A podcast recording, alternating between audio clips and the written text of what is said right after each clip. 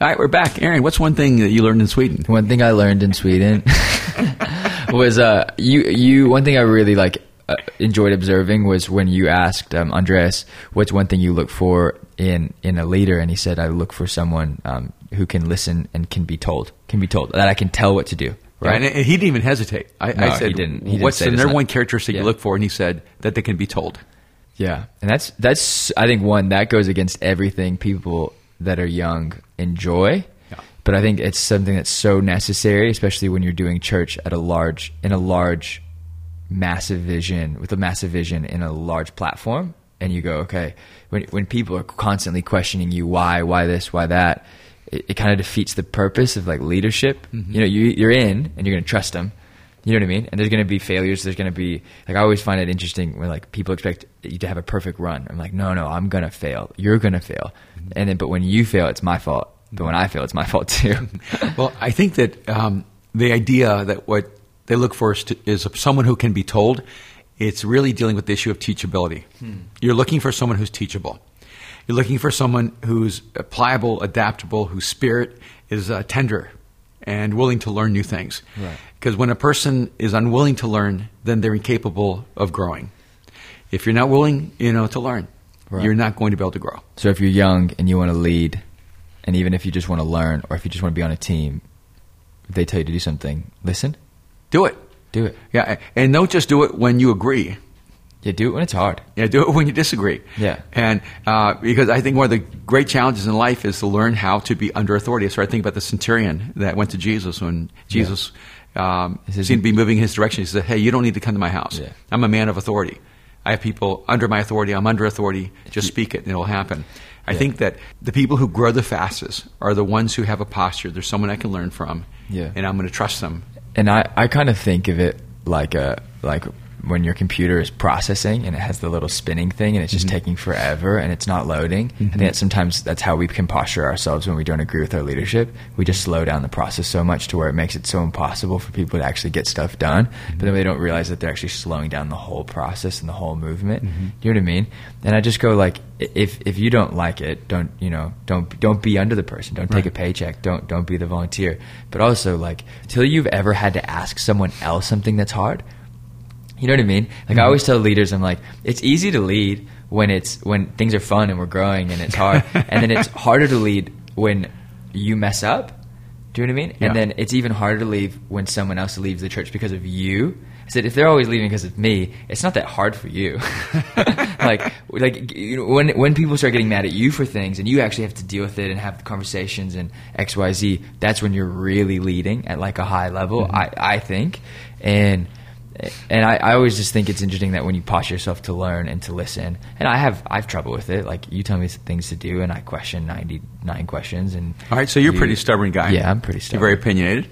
a lot of opinions. All right. So, what are some things that you've had to work on internally to go? Okay, I need to learn how to be told. What do you mean? Like Like, if someone was like you, I think you have something in mind. No, Why don't you no. just come out and say? if someone's like me, um, I think there's, there's there's always time. There's always a place and a time and place for everything. There's a time for brainstorming. You know what I mean? And mm-hmm. so if you're not in that room for the brainstorming session, be okay with it. I think the people who are more who who say yes and go, okay, I'll get it done. They're the people you're more likely to invite into that room, bam. right? That's exactly right. Yes, I got it right. That's exactly right. I look for the person who takes on the project that they did not have a say in. Yeah. And that's the person that's going to have a say in the next project. Yeah, yeah, yeah. That's so I- good. I think so many times we can get into like it's like the Council of Nicaea, uh, or like the UN summit about like where are we going to move the stage monitors, and it's like okay, at the end of the day, we all want to get the same thing done. We want it to be great, so let's just go with one way, and if it doesn't work, we'll go with another way. Okay, You know? we're leaving Okay, Sweden. Leaving Sweden, We're going in to Sweden. Copenhagen. So, Aaron McManus. No, I'm going to ask you no, this no, question. No, no, no, no, no, no, no, no. What's what's no? This is an important one for you to answer. I yes, think. Okay. Uh, when you're talking, we were talking to Pastor Thomas. Um, we asked him what was what was the key when you began a church from scratch that now five years later is the largest church in Denmark. Uh, what did you look for in your leaders? He said we had 50 people at the first like meeting that he did. Mm-hmm. He said I picked the 10 people who smiled at me.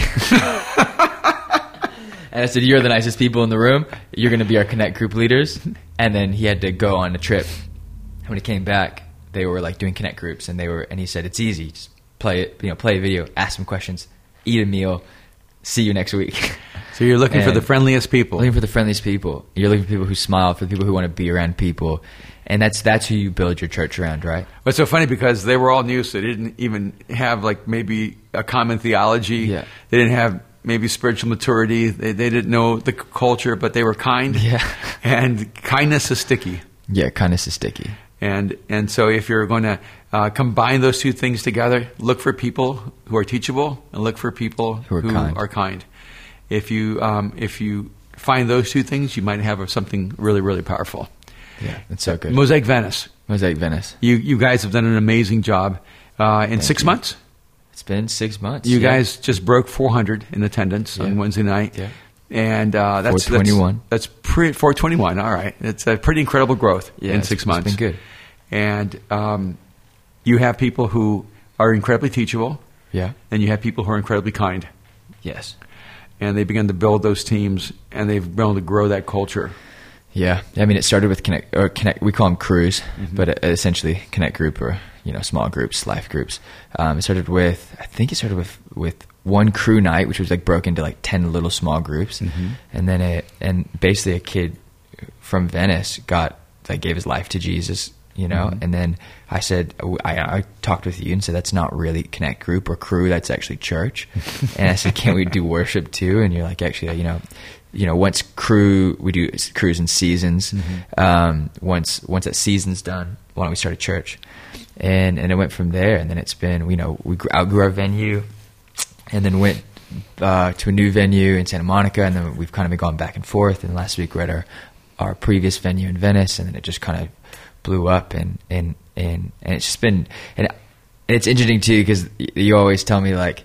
You know, there's those there's those Wednesdays where you just like everything doesn't go like everything goes wrong, but then like you know, and I'm like I don't want to do church ever again. like what is life?